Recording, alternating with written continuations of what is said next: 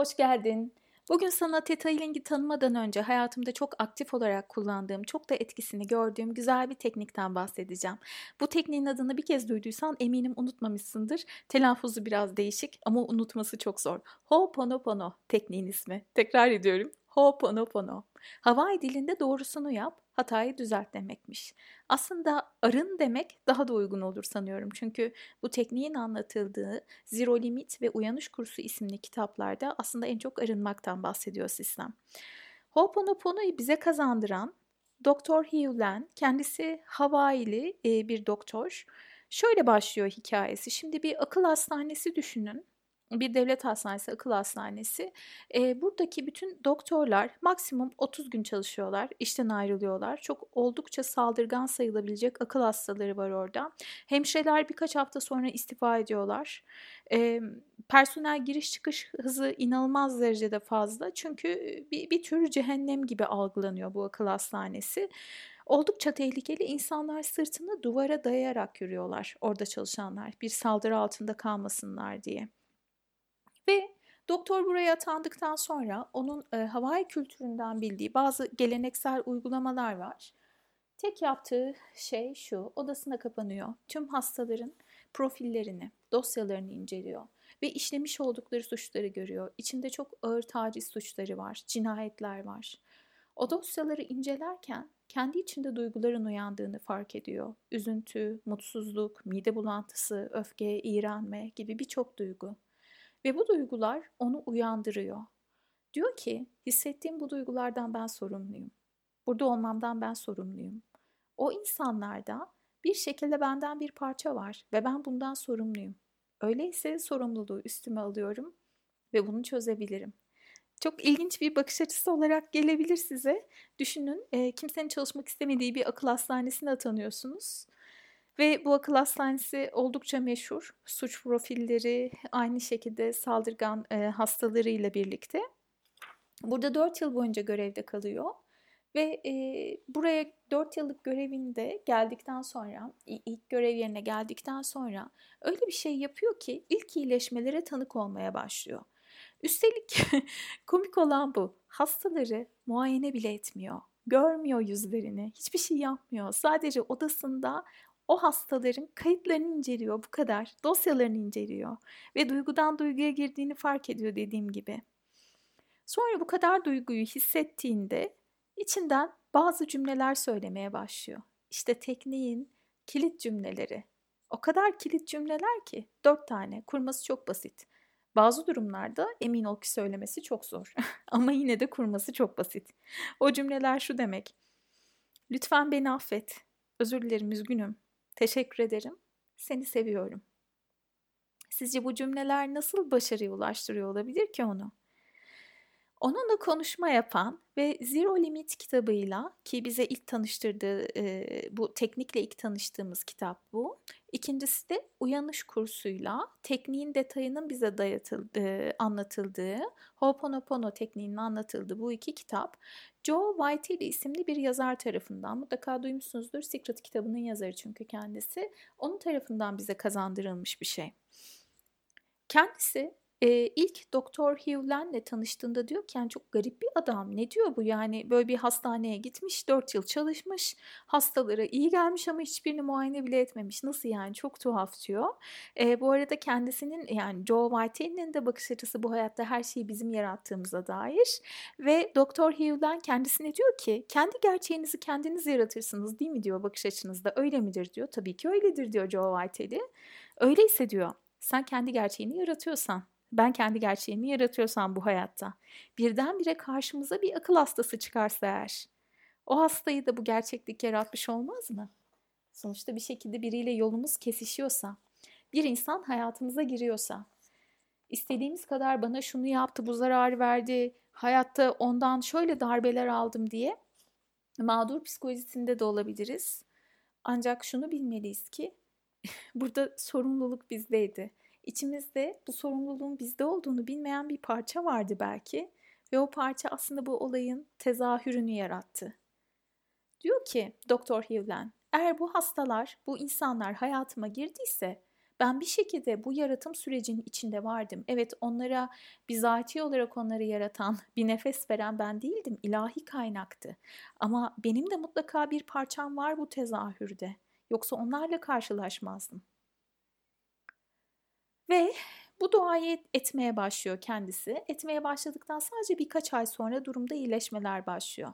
Aslında bu e, inandığımız kaynak her neyse, yaradan Allah, Tanrı, e, evren ne demek istiyorsak ilahi varlık.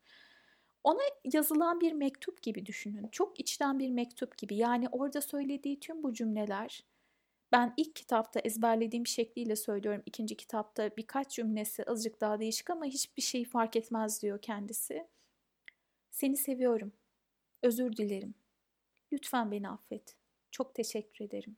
Bu aslında akıl hastalarına söylenen bir söz değil. Bu inandığı kaynağa söylenen bir söz. Bir dilekçe aslında. Bir temenni. Yaradan kaynağı. Üzgünüm. Bu insanın yaratılışına katkıda bulunduğumu bilmiyordum. Ama onu yaşamıma kabul ediyorum. Lütfen hayatımda, geçmişimde ve bugün yaptıklarım için beni affet. Ne yaptığımı farkında değildim. Lütfen bunun için beni affet.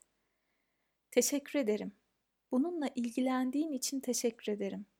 Bunu arındırdığın için teşekkür ederim. Bu konuyu tamamen hallettiğin için teşekkür ederim. Seni seviyorum. Mektubun açılmış hali bu. Ama bu kadar uzun cümleler kurmak zorunda değilsiniz. Dört kilit cümle. Seni seviyorum. Özür dilerim. Lütfen beni affet. Çok teşekkür ederim. Eğer hangi cümle değişti derseniz özür dilerim yerine üzgünüm kelimesini kullanıyor ama hiç fark etmez. Çünkü Joe Vitale ile Dr. Hivlin'in son e, çalışmalarından birinde verdikleri son e, seminerlerden birinde doktor şöyle demiş sadece teşekkür ederim seni seviyorum bile diyebilirsiniz. Bu ikisi bile yeterli. Bırakın dördünü. Ama ben ilk ezberlediğim şekli ilk dört cümle olduğu için hala böyle kullanıyorum. İstediğiniz sıralamada da kullanabilirsiniz. Hani bunların bir sıralanışı da yok A'dan Z'ye. İstediğiniz şekilde kullanabilirsiniz. Peki nasıl bir felsefeye, nasıl bir bakış açısına dayanıyor? Nasıl işe yarıyor değil mi? Eğer ki bir olay yaşadığımızda, bir durumun içindeysek, değiştirmek istediğimiz bir anının içindeysek, bu duruma, bu hale nasıl düştüm, bu insandan bu zararı nasıl gördüm diyorsak, aslında sorumluluk almıyoruz oradaki bakış açımızda. Ve e, özellikle de ego dilindeysek biz, egomuz aynı bir züccaciye dükkanındaki e, fil hikayesi gibi ama züccaciye biz oluyoruz burada. Oraya bir sinek bile girse, omzumuza konsa, bizi ısırsa drama yaratıyoruz ve ego zarar alıyor. Yani bir fil etkisi yaratıyor her şeyde. Ne, ne yaparsa yapsın o. Dükkana girecek olan bir e, varlık, bir fil gibi bizi kırıp döküp duruyor. Sağa döndüğümüzde zarar görüyoruz, sola döndüğümüzde zarar görüyoruz. Hikaye biraz böyle ego dilinden oluştuğunda.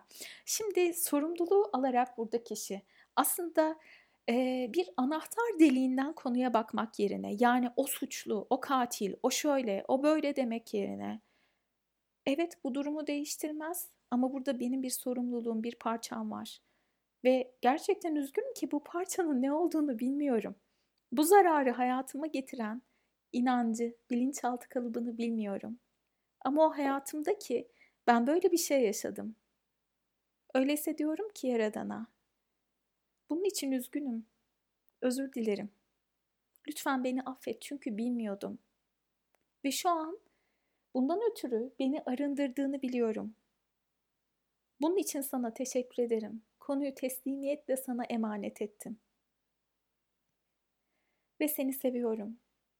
Özellikle seni seviyorum. Neden? Ee, inancımız her ne olursa olsun en temelinde saf sevgi enerjisinin olduğunu e, belki hepimiz hissediyoruz. Theta Healing tekniğinde de biz buna saf sevgi, koşulsuz sevgi, yaratıcının, yaradanın, Allah'ın, Tanrı'nın koşulsuz sevgisi deriz.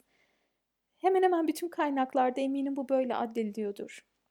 O yüzden de en kilit cümle seni seviyorum demek. Yani yaratıcı kaynağı onun dilinde konuşmak. Seni seviyorum. Bu konu beni aşıyor şu an için ama biliyorum ki sorumluluğum var ve sen bunu halledebilirsin. Üzgün olduğumu bil bunun için sana teşekkür ederim. Bu kadar. Sadece dört cümle. Yani özetle kısaltırsak durumlar, olaylar karşısında şöyle diyeceksiniz. Durum bunu bir örnekle anlatayım. Ee, İstanbul'da şöyle bir e, olay yaşamıştım bir dönemde. çok uzak bir mesafe otobüs yolculuğu yapacağım. Ee, aslında metro ile dönmek istiyordum. Metroya bindim bir aksilik oldu. Bir durak sonra inmek zorunda kaldım. Ve en son tercih edeceğim şey zaten metro ile bile bir saatte gidebileceğim mesafeye otobüsle gitmekti. Ve o gün başka bir araba vesaire şansım da yoktu. Ve metrodan bir durak sonra üzüntü içerisinde inip hemen gelen bir otobüse bindim. Elim çok doluydu. Ee, bir pasta yetiştirmem gerekiyordu ve bir sürü malzeme vardı ve bir yer bulduğum için mutlu bir şekilde oturdum. Ancak bir dakika geçmedi ki otobüs şoförünün çok değişik bir ruh halinde olduğunu anladım. Gerçekten o kadar tuhaf tavırları vardı ki e, oturduğum yerden onu gözlemleyebiliyordum. Bazı duraklarda durmuyordu. Bazı duraklarda duruyordu, yolcu almıyordu. Bazen yolcuyu indirmiyordu ve insanlar ona ne yapıyorsun diye bağırdıklarında hiçbir tepki vermiyor ya da onlar kadar sinirlenip geri dönüyordu. Yani hepimiz adamın neredeyse delirmiş olduğuna hemfikirdik ve tabii büyük bir tepki aldı otobüsteki diğer yolculardan ama adamda hiçbir tavır değişikliği olmadı. İşin kötüsü inebilecek bir noktada değilim gerçekten. Elim o kadar ağır ki almış olduğum malzemelerden ötürü ve çok sinirlendim inanılmaz derecede sinirlendim. Böyle bir durumun içinde olduğumuz için, bizim hayatımızı tehlikeye attığı için, E5'in ortasında kapılar açık gidip yolcuları tehlikeye attığı için gerçekten hani böyle insanın gözünü kararttığı anlar olur ya her şeyi yapabileceği potansiyelde olduğu anlar. Bence adamın hayatında öyle bir andı. Ee, ve şunu düşünüyordum. Gerçekten inebileceğim bir noktada ineceğim otobüsün plakasını alacağım ve yazabildiğim her yere e, Twitter vesaire dilekçelerle bu durumu anlatacağım ve adam derhal bir şekilde teste alınmalı. Acaba bir madde etkisinde mi, başka bir durumda mı? O an başka bir şey düşünemiyorsunuz. Çünkü hepinizin toplu halde canınız e, canınız tehlikede ve, ve buna da sorumsuzluk yaratan bir bilinç neden oluyor. Bir 10-15 dakika boyunca içimde adamla kavga ettikten hatta dışımda da sonra İçimde şöyle bir ses uyandı. Hani şu yeni okuduğun kitap, hep kullandığın dört cümle. Neden bu adam üstünde denemiyorsun? İlk tepkim şu oldu, saçmalama. Bu adam üstüne neden bunu deneyeyim ki ona bakarak seni seviyorum demek istemiyorum. İstemiyorum yani bu, bu, bunu gayet mazur görülebilir bence. Adam hepimizin canını tehlikeye atıyor sonuçta. Ee, sonra birden felsefeyi hatırladım. Hayır dedim Doktor Hewlen bütün hastalarda kendi bilincinin olduğunu biliyordu. Kendi payının ve sorumluluğunun olduğunu biliyordu. Evet onların suç işlemesi onun hatası değildi. Ama bir şekilde orada olmasında, o kesişim kümesinin içinde olmasında, benim o otobüste olmamda, benim sistemde iyileşecek, sistemimde iyileşecek bir şey vardı. Çok sinirli olmama rağmen gözümü kapatıp derin nefes alıp cümleleri kurmaya başladım. Evet, seni seviyorum. Özür dilerim. Lütfen beni affet. Çok teşekkür ederim. O kadar hani ilk başta isteksizce kurduğum cümlelerdi ki baktım hiçbir işe yaramıyor. Çünkü bunları aynı adamın bana hissettirdiği öfkeyi hisseder gibi hissederek söylemem lazım. Kendi içimde tonumu değiştirdim. Dedim ne yaşadığını bilmiyorum. Ama bunun bir parçasıyım, sorumluluğu kabul ediyorum. Ve Yaradan seni seviyorum. Özür dilerim. Lütfen beni affet. Çok teşekkür ederim. Seni seviyorum. Özür dilerim. Lütfen beni affet. Çok teşekkür ederim. Tonumu değiştirerek, hissederek yaklaşık bir 20-25 dakika boyunca bunları söylemeye başladım. Sonunda şunu fark ettim ki zaten yolum çok uzundu. O kadar kanalize olmuşum ki hiçbir şeyin artık farkında değilim. Adam öyle mi kullanıyor, farklı bir şekilde mi kullanıyor? Gözümü açıp gözlemlemeye başladım ve adamın hareketlerinin biraz biraz değişmeye başladığını fark ettim. Örneğin bir yolcuya şöyle diyordu. Arka kapıya gitmek zorunda değilsiniz. Önde de inebilirsiniz. Binen bir yolcuya şaka yapıyordu. Bir başka yolcuyla muhabbet ediyordu ve bunların hepsi birden olmuştu. Ve diğer yolcular da en az benim kadar şaşkındı.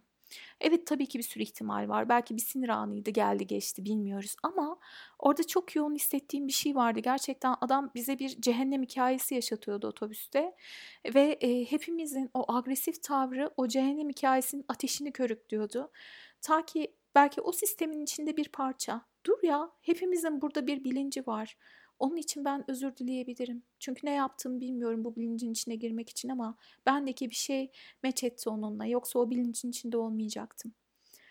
İnerken inanılmaz derecede duygulanmıştım. Ben bu hikayeyi çok kişiye anlattım o dönem. E, herkese zaten bu dört cümleyi ne olur hayatınızda kurun diyordum. Çünkü bir gıda işiyle uğraşıyorsanız bunun hiç kolay olmadığını bilirsiniz. Hani insanların damak tatları çok farklıdır. İşin içinde estetik varsa bakış açıları çok farklıdır. E, tüm çalışmalarımda da içimden hep bunu söylüyordum. Eğer burada iyileşmem gereken bir parça varsa bu müşteri vasıtasıyla, bu sipariş vasıtasıyla bu da iyileşsin diye. E, ve çok enteresan hep şöyle dönüşler gelirdi öğrencilerimden, o dönem pasta öğrencilerinden ya da müşterilerinden.